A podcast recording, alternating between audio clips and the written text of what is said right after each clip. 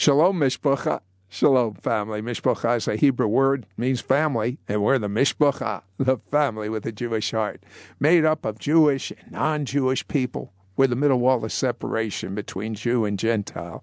It's finally come down to form one new man, one new humanity, getting ready, Mishpacha, to blow the grandest shofar oh, the grandest trumpet in Zion.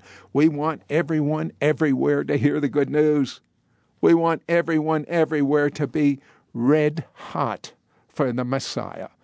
Now, I was talking to my guest before we went on the air. His name is Dr. Jim Richards. And there has been such an abuse on, on the process of uh, sowing and reaping and greed, uh, especially in Christian media, uh, that a lot of believers have thrown out the baby with the dirty bathwater. But my guest has found the God kind of abundance, and it's going to surprise you. But in the times we're living in, we are not designed for failure, and there is a key to abundance in these times of lack. Now, Jim, when you used to sit back and watch Christian television and see the fundraising. What did you personally think? I want I want to go right into your living room. What was going on inside of you? Well, you know, honestly, I thought it was just a, I thought it was just a bunch of con men stealing money from people who were desperate and who were hurting and who were trying to grab for their last straw. Uh, and you know, unfortunately, you're typical. But as I said at the start of the show, we don't want to throw out the baby with the dirty bathwater. There is a principle before God, and it's called a principle of sowing and reaping. And there are there's confusion in the area of does God want believers to be in abundance in every area of their life? And I want to straighten that out with you. Uh, but you came from uh, not just poverty, extreme poverty. Uh, explain. Well, you know, I, I, was born in a little town in southern Tennessee, and uh, my father was an alcoholic who didn't just abandon our family, but uh, would come back fairly regularly and steal everything everything that we had. He would he would steal our food. Uh, I mean, I can even remember as a child him stealing my piggy bank and and taking what little money that I had hidden and and and stashed back, and so that left my mother to work to raise three children. And um, best I can remember, she worked at a, a clothing store it's called Small World, and they she made nineteen dollars a week.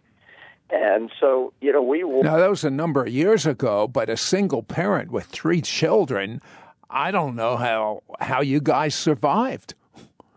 No, I have I have no idea how we survived. Fortunately, my mother had a great attitude, and she was a hard worker.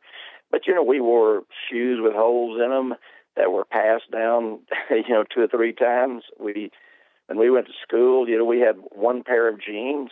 Occasionally, we might have two, but for, I can only remember most of the time just having one pair of jeans that you took off and washed every every few days, and maybe a couple of shirts, and uh, that that we, we just had to we just had to get by, and that's how we that's how I grew up in poverty. Poverty was the norm for me. It was it was it was what I knew life to be. So, and, and we'll talk about this a little later, but you literally were programmed to always be in poverty by what you experienced. And, and we've got generations in America that have been programmed uh, to, to be on welfare, literally programmed, and they'll never get off unless they find what you found. Oh, that's right. You know, studies show that that if if three generations of people live on welfare or live in any particular standard, that that by the fourth generation, people literally are born into the world hardwired with those kinds of beliefs and with those kinds of ideas. And then other studies even show that that whatever we believe is normal, most of our beliefs that are established by the time we're five years old, we will never, ever, ever overcome those. But you know, thank God that in Jesus there is truth, there's reality, and we don't have to stay where our parents were. We don't have to stay when we were where we were as children. We don't have to stay where the world says we have to stay. Okay, age 28. You nearly died. What happened to you?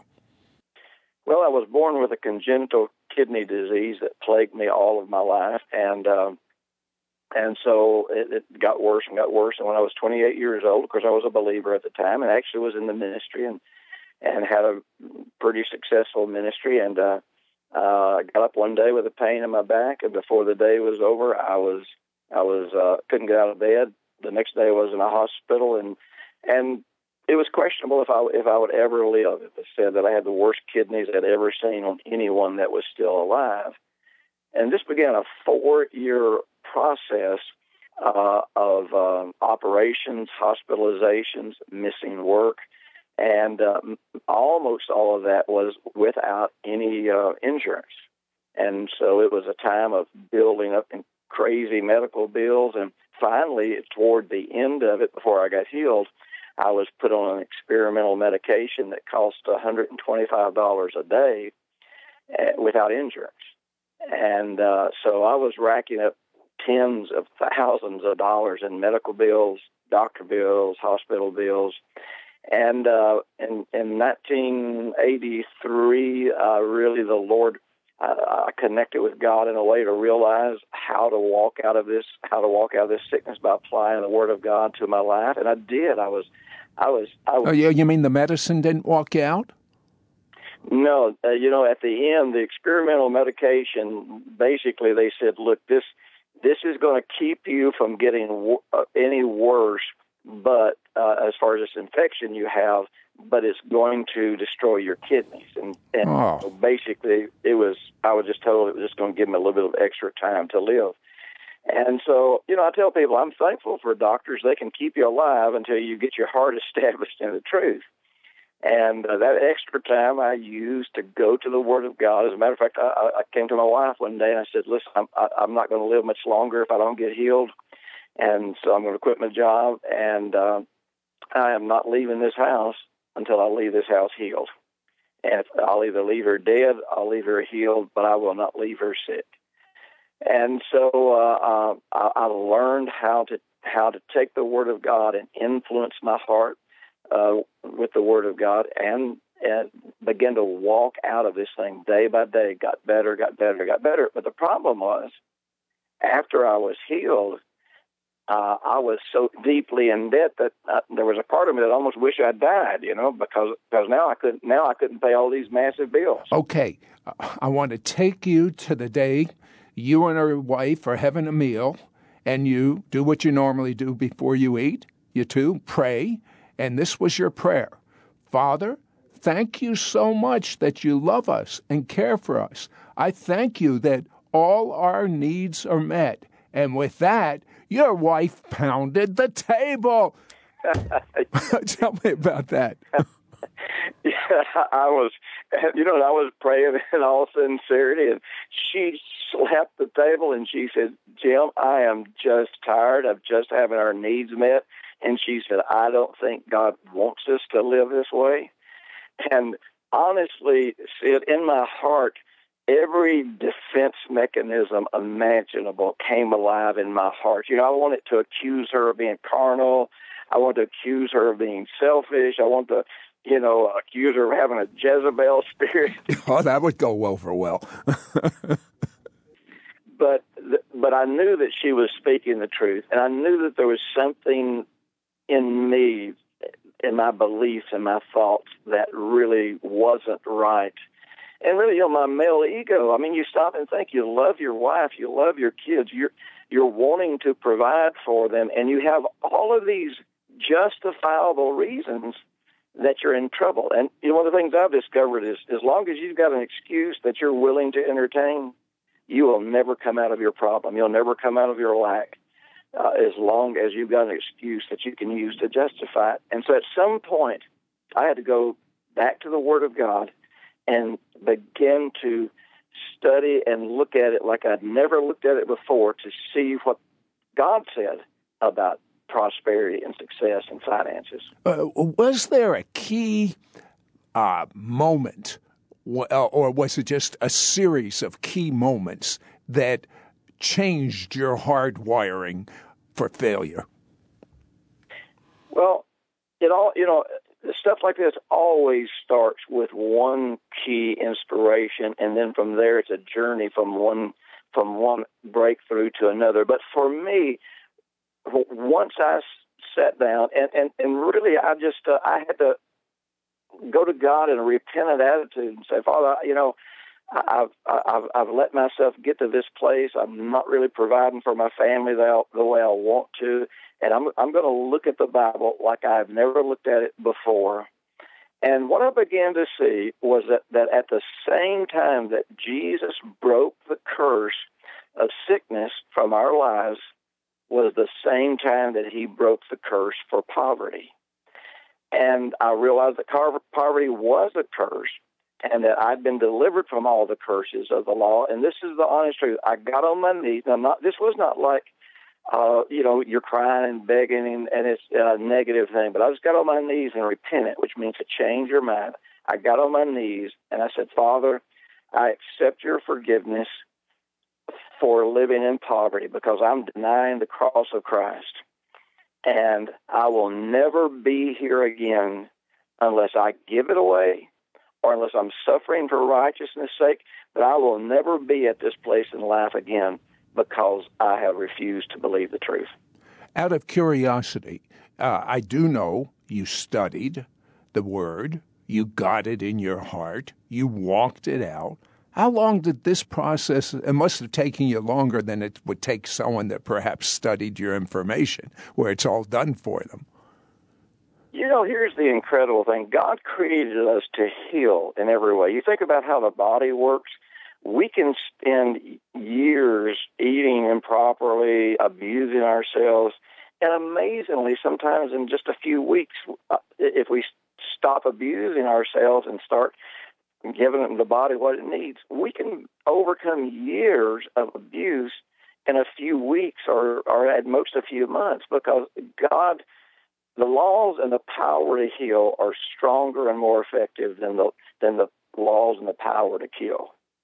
And so the moment it came alive inside me, no matter what my financial situation was, emotionally, I began to enjoy life as if it was already taken care of. And honestly, I walked completely out of all of that debt and into really a very a very comfortable life in probably uh, about a year. And as you teach, humans are hardwired by God Himself to prosper if you go back before the fall, if you go right back to the Garden of Eden.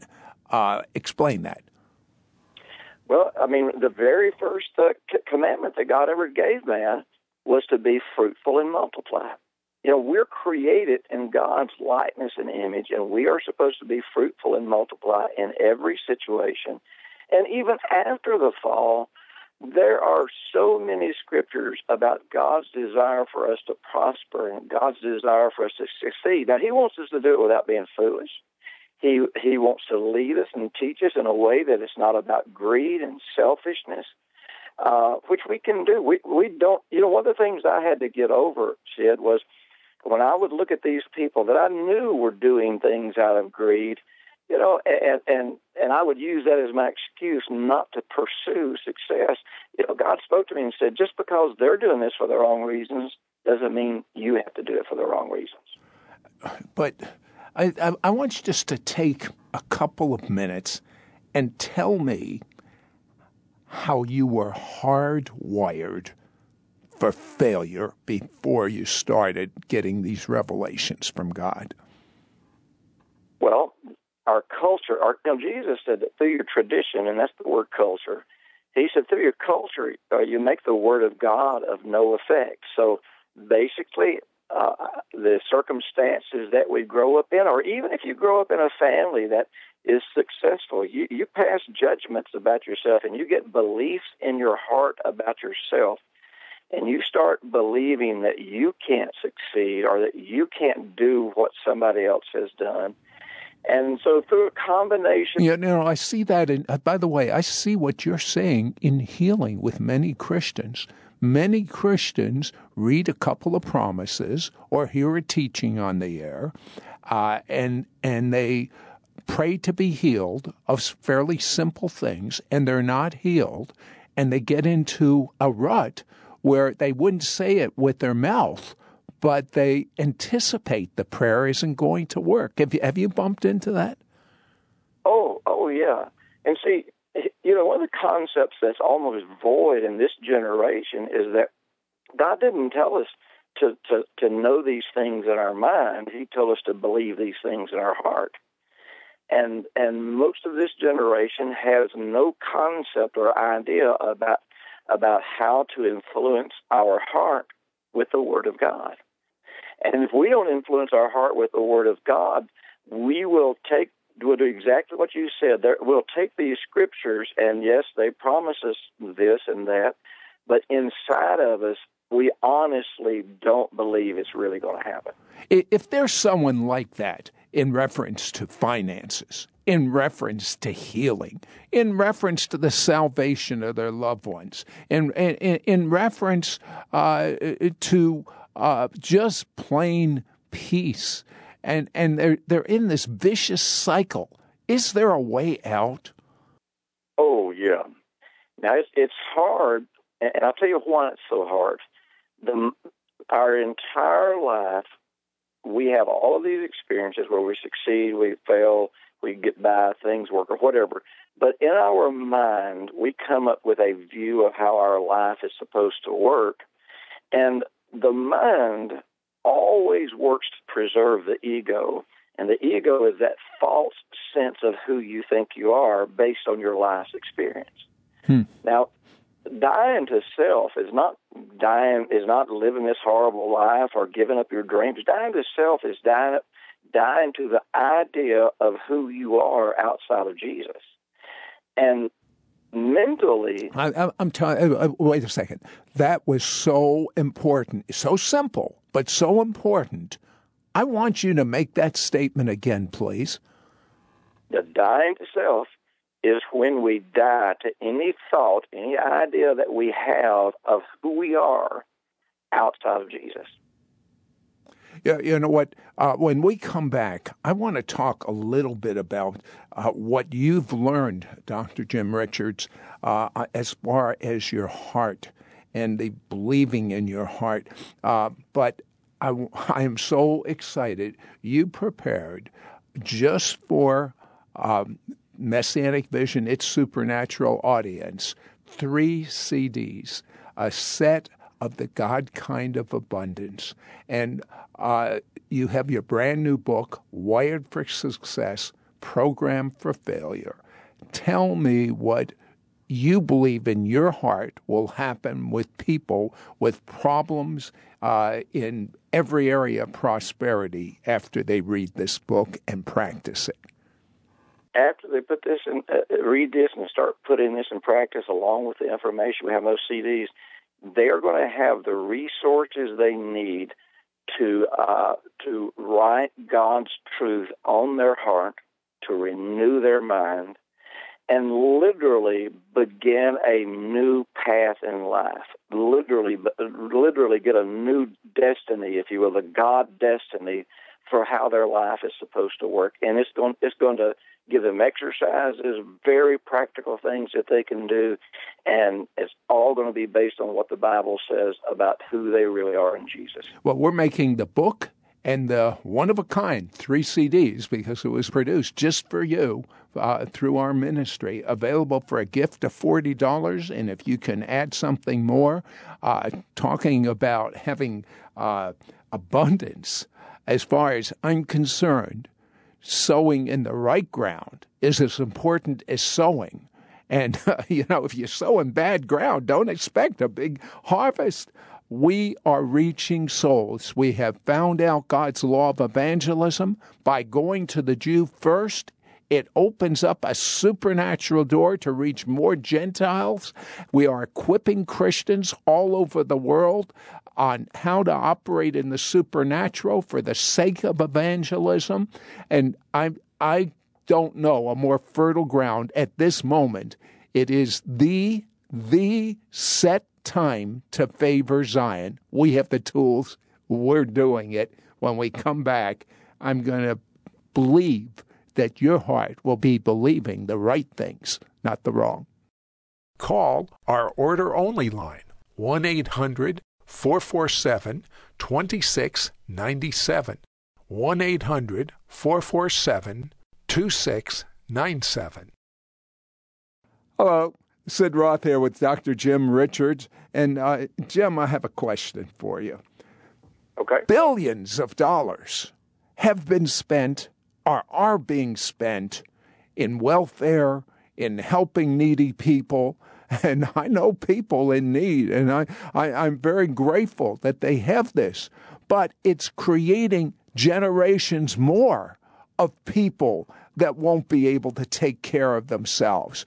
Uh, if we could take some of that government money and put you in charge of training people, what difference would it make in their lives?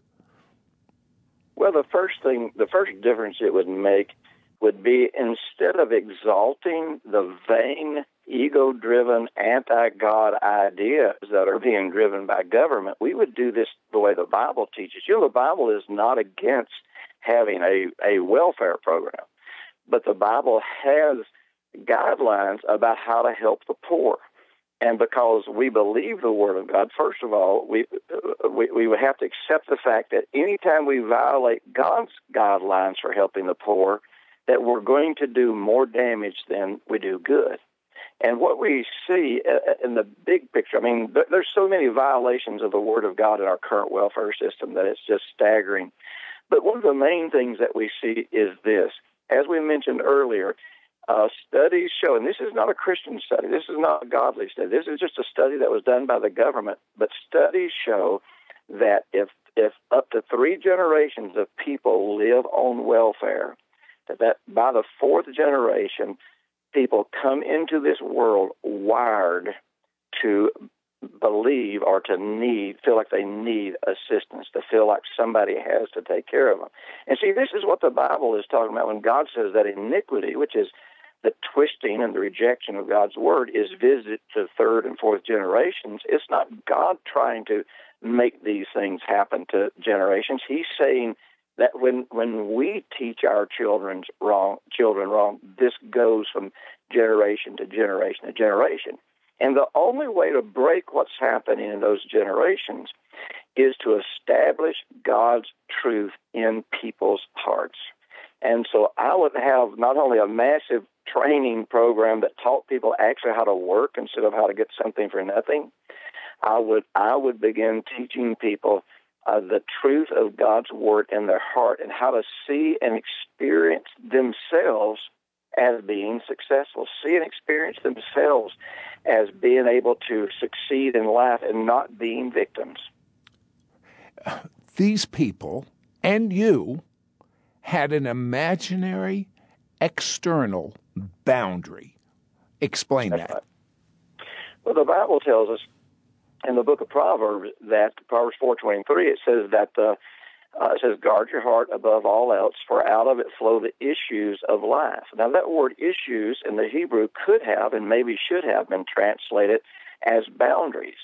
And what, what we realize from this passage of Scripture is that any perceived boundary in your life, you know, our tendency is to look at these boundaries and say, well, that's out there, you know, because of, of my color, because of my education, because of my family, because of what's going on in the economy. We come at all of these reasons that we have these boundaries in life. But the Bible says that these boundaries are the product of what we believe in our heart. So uh, these things that have been culturally imposed upon us, and as much as I hate to say it, our government is deliberately creating this mentality in people because If you make people feel like victims and if you make people feel helpless, then you can control them. And that's the goal behind these programs. The goal is not really to help people, it's to control people. And the more people believe that they have to have someone to do something for them, then the stronger that boundary becomes entrenched. And they believe they can never get past where they are. How you start believing what's right as opposed to your program for failure. And as you explained, it's not just people in poverty. Uh, uh but even, even before that, many Christians have the belief that if they're wealthy, it's sin. That if they're prosperous, it's sin.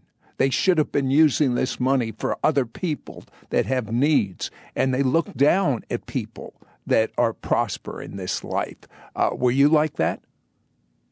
Oh yeah, you know, you know when when you when you're poor, you know your parents are you know, you don't have good food to eat, and so you sit down. There's not much there, and and you know your parents make these statements. Well, you know, children all over the world are starving, or children in China are hungry tonight, and so you start developing this mentality that if I ate less, somebody in China or India or Africa would have more, or if I eat more, they're going to have less that is an absolute lie. That is that is a demonic lie that has been bred into the world that when people believe it makes people feel guilty for success. And I'll tell you, the people that are telling us these lies are mega millionaires. They're the most wealthy people in the hmm. world that are saying you guys need to not use so much water when you flush your toilet and they're they're pouring water down the toilet.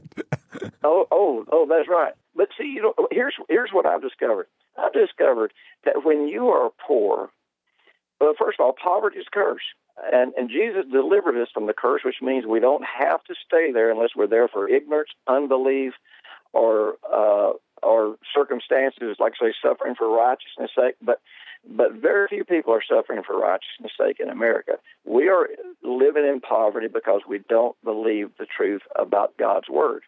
And and really that's got to be the starting place. We have got to say, what does God's word say and what did Jesus accomplish at the cross? And the moment we come to that reality, we have to be willing to give up all of our culture.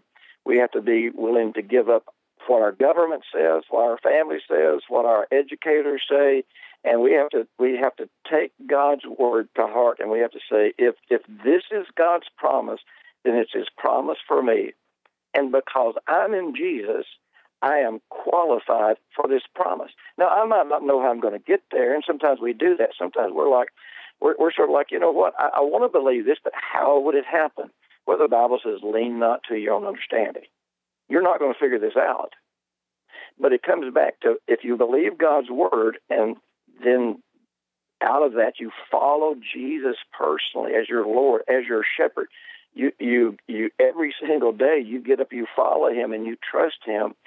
As your shepherd, he will lead you away from lack. The Lord is my shepherd, I shall not want or shall not lack. God always leads you away from lack. He always leads you into green pastures and still waters. And what happens is is in lack, you're scrambling for your life. You don't really have time to even serve God. You don't even have time to really be the kind of father or parent that you want to be. And you don't have the resources to be a blessing to anybody. So really this whole this whole story about the whole world is going to have less if you have more, not only is it a lie, but it, it, it's a reverse because the fact that I've had more, I have employed hundreds of people throughout my life. I have kept people in jobs. But but, but wait wait a second, Jim. Uh, what about the story in the New Testament about the rich young ruler, and he was told to give away everything he has? You know, that I'm so glad you brought that up because that's a, that's a story that people bring up. And Jesus you know, his disciples were shocked at this because because they were thinking, man, he, he's got money. He's obviously got the blessings of God, and and but Jesus qualified that because he he tells his disciples, how difficult it is for someone who trusts in money to inherit the kingdom of God. And his problem wasn't that he had money. His problem was that money was what he trusted in. And anybody that trusts in money, the Bible says the prosperity of a fool is their destruction. So we're not talking about trusting in money. We're talking about trusting in God and money and resources becoming the fruit of following God into his promises. So, someone's listening to us right now. They're not in poverty, uh, they're kind of average. Should they aspire to be prosperous uh, financially? What do you believe? Well, I would think I would think that if we have a healthy sense of self worth, if we have a desire to be a blessing to other people, and uh, and a desire to reflect God's true nature, and if we're just yielding to how God created us, there's always going to be in us that tendency to want to grow and to want to expand, and that's going to come over into the area of wealth and resources. And you know, God told the children of Israel, He said, "Listen, I am the one that gives you the power to get wealth." Is that just special people, or is that everyone? Now, the Bible says that all the promises of God are yes in Jesus. So even though He made that to the promise of the children of Israel, the fact that we are in Jesus says that now that promise is ours too. I, I want you to, there's so many things I want to ask you, uh, but I want you to talk a little bit about your understanding of the law of sowing and reaping. You know, in the law of sowing and reaping, which is a, a scriptural law, and and sadly, you know, most of the places that the Bible talks about sowing and reaping, it's talking about more about our character it's talking about more about developing ourselves. But this law of sowing and reaping does come over into the, the realm of finances. But it doesn't necessarily, it's not the type of thing that we've been taught. We've been taught that we could give, and it's almost like God would owe us something back. And, and uh, we can't make God indebted to us for anything. Um, uh, you know, something is right or wrong. I, I have always given because I've read in the Bible about you're supposed to tithe. So my whole walk in the Lord was tithing, but and maybe my thinking was wrong, but I wasn't looking for anything from God. I was just being obedient to what the Word said. And you know what? Uh, I'm, I'm 74 years young, and I find that God has blessed me. But I didn't go around saying, God, if I give this money, I want you to give me something else. Is that wrong? You know what? There are a lot of destroyed, distraught, angry people out there who gave to God to force God to give them something back. It didn't happen, and they're angry. You know, Sid, my journey was a lot like yours. When I got saved, you know, I was a drug dealer and a rock and roll musician and I didn't feel like uh, I, I wanted to go back into those things if I was going to walk with God. And I had about eight hundred dollars in the bank, and I had heard of tithe, and I never didn't, you know, I didn't know anything about it, and I didn't feel like I had to do it. I didn't, but I wanted to. I man, I wanted to give. I wanted to be. It was just in me the desire to be a blessing, and so I went to church on Sunday morning. I had about eight hundred dollars in the bank, and I gave eighty dollars. And I went back to church on Sunday night and I had $720 in bank and I gave $72. And every time I went to church, I tithed on every penny that I had. and but my goal was I wasn't trying to get anything from God. My I was excited about being able to give to missions and people get saved and and and support this this uh, this uh, ministry that was helping me grow in this sort of thing. But but you know, there's a there's a, a, a interesting phenomenon. The Bible talks about the grace of giving. Now there's a lot of goofy stuff being taught about grace, but the truth is the Bible tells us to pursue.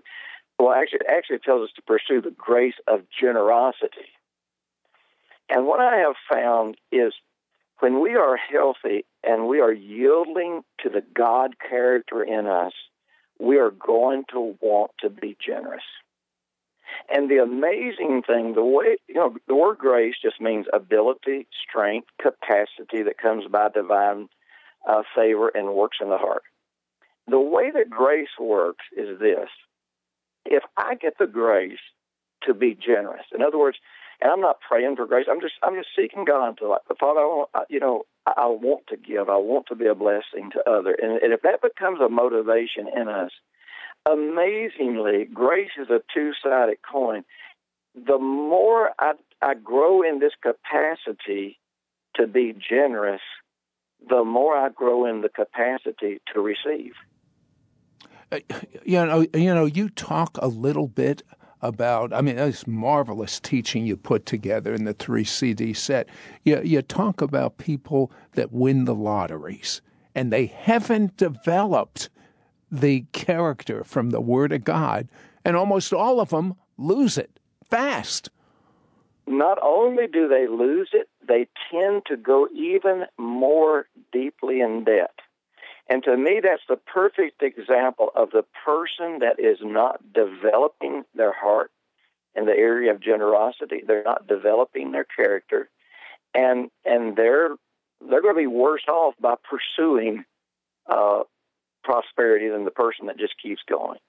But if every step of the way in our journey we are we are being generous, we're we're kind, we're sowing we're being a blessing, then our character is going to grow exponentially with the level of prosperity. And that means that, that whenever we prosper, it's not going to destroy us. It's not going to hurt us. In fact, it's just going to be a blessing to more and more people. Tell me a little bit about uh, a subject that it's so deep and so important and so misunderstood, and that is how do we believe God's promises in our heart? In other words, not in our mind, in our heart. Right. But the Bible, the Bible presents the concept that all transformation, and as far as I can see, this all every aspect of transformation for the new covenant believer involves three basic phases, and one is to put off the old man, put off any aspect of thinking, feeling, believing, or behavior that is in contradiction to the new man. So, so putting off the old man is is always is, is a choice.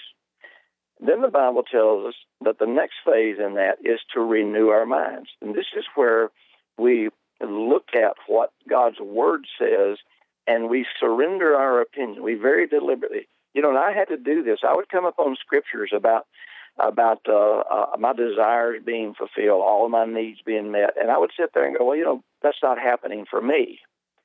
So what kind of opinions have I developed about life? That uh, and I developed the opinion of just getting by.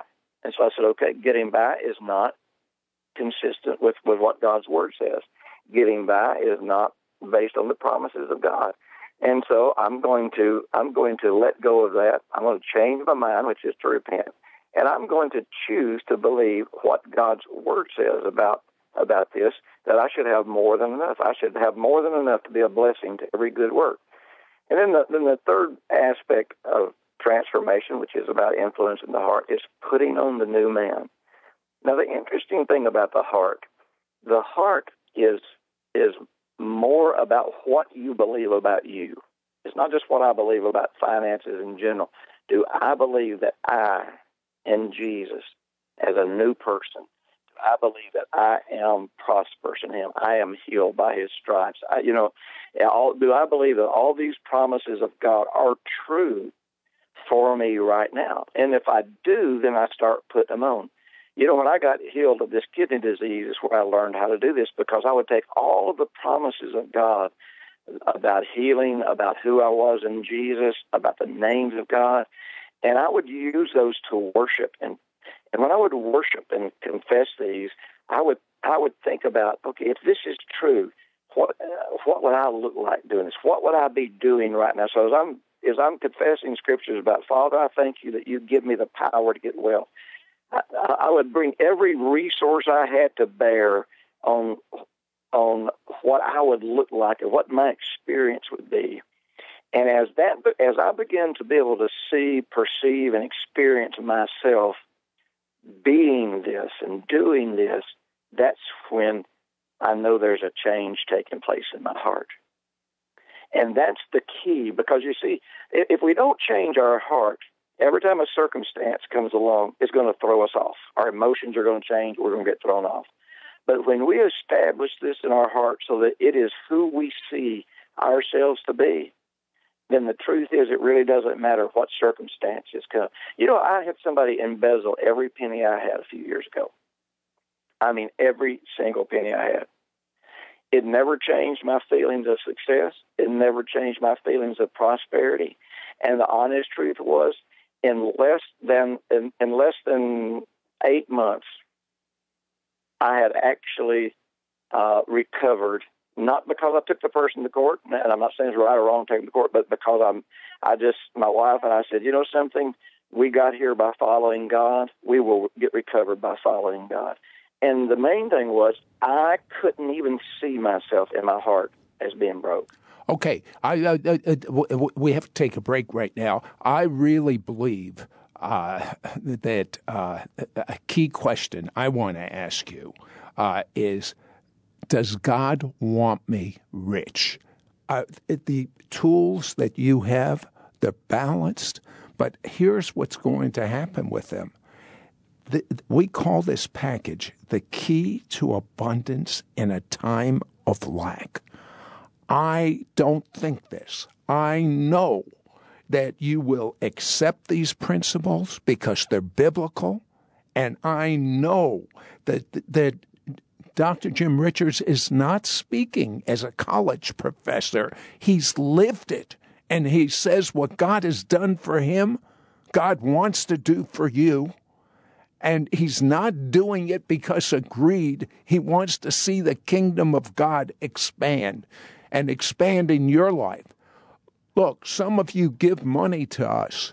And I believe that God wants to raise up millionaires. That's my belief. Some of you that are listening right now, because we, I have a vision for reaching all of Israel. I see executive offices there where we'll have mentoring centers, where we'll have our television, we'll be, we'll be actually broadcasting uh, end time prophecy. I see Israel as the first saved Jew, uh, nation on the planet. And so Genesis 12:3 says, "I God will bless those who bless the Jewish people. There's no greater blessing than he who wins souls is wise." Be right back. This special, the key to abundance in a time of lack, is available for a gift of $40. Call our order only line 1 800 447 2697. 1 800 447 2697. This is Sid Roth back with Dr. Jim Richards. And uh, Jim, as I, I said before the break, does God want me to be rich? Does God want you to be rich? And you know, the answer to that is an incredibly overwhelming yes, all the way from the book of Genesis through the book of Revelation. The Bible says that God has exalted his word and his name above all else. You know, God's name is not Jehovah will make you broke. His, his name is, is, you know, Jehovah, the one who meets our needs, the one who heals us, the one who blesses us, the one who protects us, the one who gives us peace. So there's nowhere in God's name that God says that He that He wants us to be poor. And and in truth, even though poverty was a curse of the law, that was never even God's will for man. God warned man about that so that he would know that uh, look, if you if you live in foolishness, you're going to be destroyed. But most importantly, God not only gave us the promises of wealth, He gave us the how to to to walk into wealth, and He gave us the how to do it in a way that would absolutely never destroy us. Okay. What about people? That's in this country. What about people in a third world country? Does he want them rich? Someone living in a hut in Africa that doesn't have enough money to even provide his food? Uh, in, in, in, other words, how far do you take this? You, you know, God's promises are absolute and they're universal. My, my, my favorite story was a little mountain place I used to go to to do missions work, and I found a family living in a concrete drainage pipe. And uh, and now that's that's pretty poor. Yeah, You can't get lower than that. that's right. And you know, I shared these principles with them, and I came back in about six months, and uh, they had a chicken. Now, you know, po- uh, poverty and prosperity is all relative. And so for, for that family, that was that was prosperity. But then I came back about six months later, and they had a chicken and a goat. So now they had now they had goat's milk and eggs. And you know, when I came back about six months later, they had moved out and they were they were living in an, in an actual home. And so, yeah, I have preached this message all over the world. But I think the people who have trouble with staying, well, that, this doesn't apply overseas, they're not really thinking about prosperity. They're not thinking about God's perspective of just having more than enough. They're thinking about driving fancy cars or things that are not even relevant to somebody that's living in the mountain country somewhere. What about Jesus says uh, that money is the root of all evil? A lot of Christians would throw that out to you. Well, actually, yeah, and I'm glad you brought that up because actually, what the Bible really says is it's the love of money that's the root of all evil. And in fact, the word money, if I recall in that verse, is the same word where it says you can't serve God and mammon. And actually, those words are not literally the, the same Greek word for money.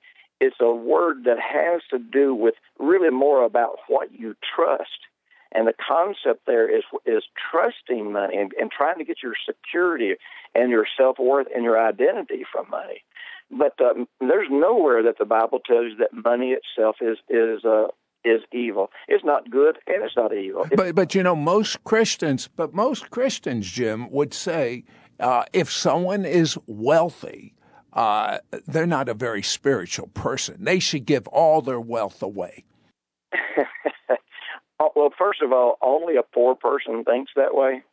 Only a person has bought into a, a poverty mentality. I used to tell people, uh, you know, sometimes when I would receive an offering, and I've never pushed hard for offerings, but I would say this kind of jokingly. I would say, now, if if you're uncertain about giving, I just want to say this: you may leave here tonight and get drunk with that money. You may leave here tonight and do something foolish. You may destroy your life with that money. But I want you to understand when you give when you give this money, we're going to reach people for Jesus. We're going to save marriages and heal families and help people. You see, the money in itself is not good or evil. If if if all of the people, for example, if I suddenly gave away every penny I had, uh, then I would have to lay off a bunch of people that work for me. Those people would be out of jobs, and then I would not be creating money that I'm using to reach the world for Jesus. I wouldn't be creating money that I'm using to help educate people and pull people out of desolation. So it's a judgment that a person doesn't have the right to make that you're evil just because you have money. Uh, you know, it's my belief that we, first of all, it's my belief that we're coming into the toughest times in the history uh, of the world, and in particular the United States. But God's about ready to make millionaires out of Christians that have developed their fruit of the Spirit and their character. That's what I believe. I think you're exactly right. And that's part of why I wrote the book Wired for Success is the Lord began to show me what, this was before the economy collapsed. He began to show me what was going to happen in the economy and began to show me, you know, that when things are good, anybody can succeed if they want to work hard and, and observe some obvious rules of success. But when things are hard and difficult, you've got to be able to follow God from your heart into how He wants you to succeed in this situation and where His blessings can be discovered. And I, I think that we're headed into a day when, when, when it's essential that we know how to prosper, even when everything around us is falling apart. But what about that scripture that says the wealth of the sinner is stored up for the righteous? Do you believe that that could be right now? That there could be a great wealth transfer about ready to happen? I absolutely do. And, you know, and I, I believe we're going to see that scripture fulfilled in more ways than we can even fathom right up until when Jesus comes back and establishes his kingdom and it ultimately happens in its completion. But I believe it's happening right. I believe this is the day that we need to be believing for that. Okay. What would you advise someone that is listening to us right now how to prepare for what is coming and yet be the head and not the tail? Well, I think it's real obvious that, that we all need to seriously look at how we're managing our money. And honestly, I see more poor people that are managing their money in greed and foolishness than I do successful, wealthy people. Uh, you need to get out of debt if you can. You, but more than anything else, uh, there's all these practical things. There has to be I, this willingness to number one, choose to believe God's truth about provision. Number two, develop your heart so that you can hear God's voice speaking to you. So that as when other people are running around in panic, you're going to be like a person who has a spiritual GPS that you're going to know how to make those decisions.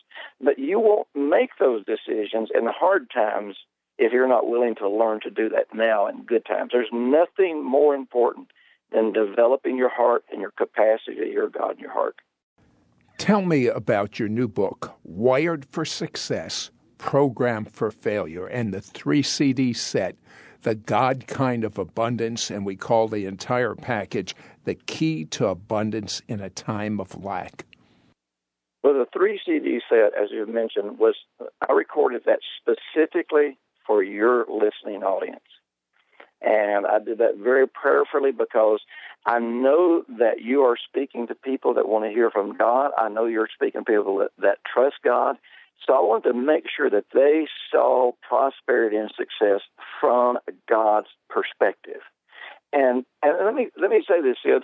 Over the years, I have had hundreds and hundreds of people come out of dire poverty to living in abundance, to managing businesses, to being successful, and even becoming millionaires who who didn't lose their soul as they prospered, but continued to be a blessing. And so I know this can happen for the people that are listening today. So this three CD set that was taught specifically for people who believe God, believe God's word, and want to connect to God in their heart about about uh, finances. The book Wired for Success is the ABCs of saying, I want to renew my mind based on what God's word says about success, and then I want to write that onto my heart, and I want, and and I need the tools to do it. So this book gives practical input about how to make this journey, no matter where you are, no matter if you're desperately broke, if you're just getting by, uh, you can make this journey and transform your heart. Uh, we just have a few minutes left. We want to make that entire package, which I think is mandatory, more so now than ever before in history. The book and the three exclusive CDs we have. And the kit is called The Key to Abundance in a Time of Lack. And I believe that you can pray right now and break that stronghold of poverty over people that are listening in the name of Jesus. And if you're listening, you, you, you, make this alive in your own heart. In the name of Jesus, I choose today to break free from the bonds of lack and desperation. Poverty will not be my destruction, but the blessings of the Lord are mine, and He gives me the power to get wealth. And I determine in the name of Jesus that I will live in my true inheritance. So lack you leave me now in the name of Jesus. I call myself blessed. I call myself fulfilled. I call myself prospered in Jesus' name. Uh, you know, I have a vision for churches all over the world to get your material and teach it because, as you point out, if churches had taught God's word on wealth, then the money and the control would not be in the hands of the wicked. That's right. That's right. Well, we will find a way to do that as much as we can. You and I are working together on it. It's going to happen. And it's not an accident that you're listening to this interview. And it's not an accident that God has given you his heart to reach Jewish people. And it's not an accident that God has equipped us with the tools. I mean, amazing tools. Uh, and, and the more money that we have, the more souls that we are going to reach. And when we get to Academy Rewards Night together, we'll get that Oscar from the Lord. Uh, so whatever you can include above the $40 for the gift, it'll be poured into Jewish ministry. Proverbs 10:15 says the destruction of the poor is their poverty. And so it's time for poverty to stop being your destruction. But Psalms 35:27 says, "Let the Lord be magnified, who has pleasure in the prosperity of His servant." You want to make God happy? Stop being poor and start enjoying prosperity. And the Bible says God is going to have pleasure in that.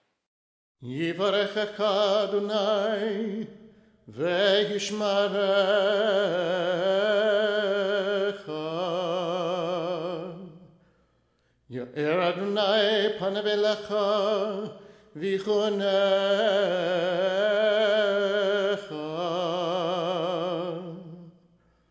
yisarnai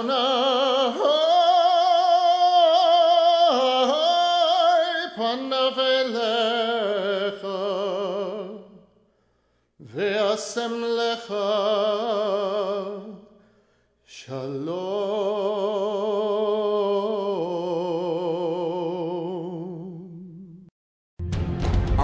Is rife with comparisons about what separates us.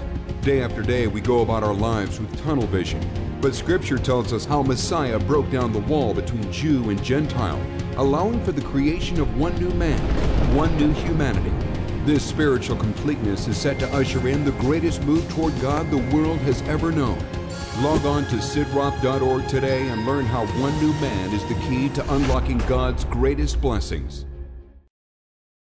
Place a credit card order for today's offer, call anytime at 1 800 447 2697. That's 1 800 447 2697. Or log on to our website at www.sidroth.org.